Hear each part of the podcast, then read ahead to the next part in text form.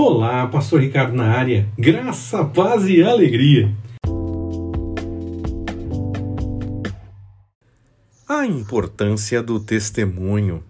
Leia Josué, capítulo 4, versículos de 1 a 24.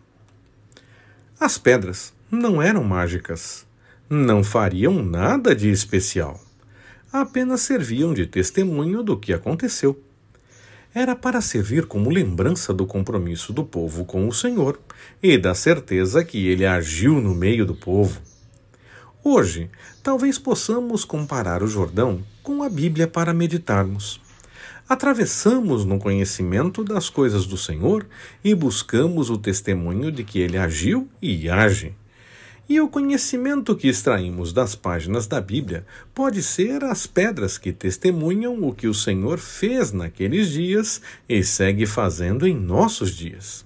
E mais, como diz 1 Pedro 2,5, nós somos pedras vivas e precisamos, como aquelas pedras do texto de Josué, testemunhar sempre que tivermos oportunidades, porque há muitas pessoas carentes de Jesus.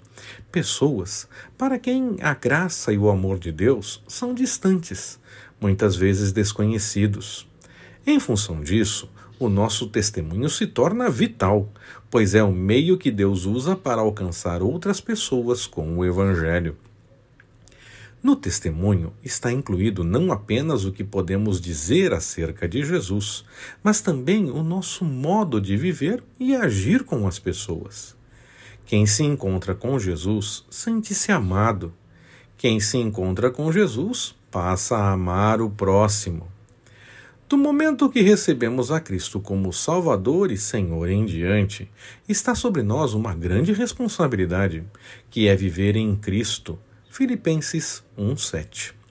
Paulo mostra que testemunhar é um modo de viver, sendo que nós passamos a ser embaixadores de Cristo.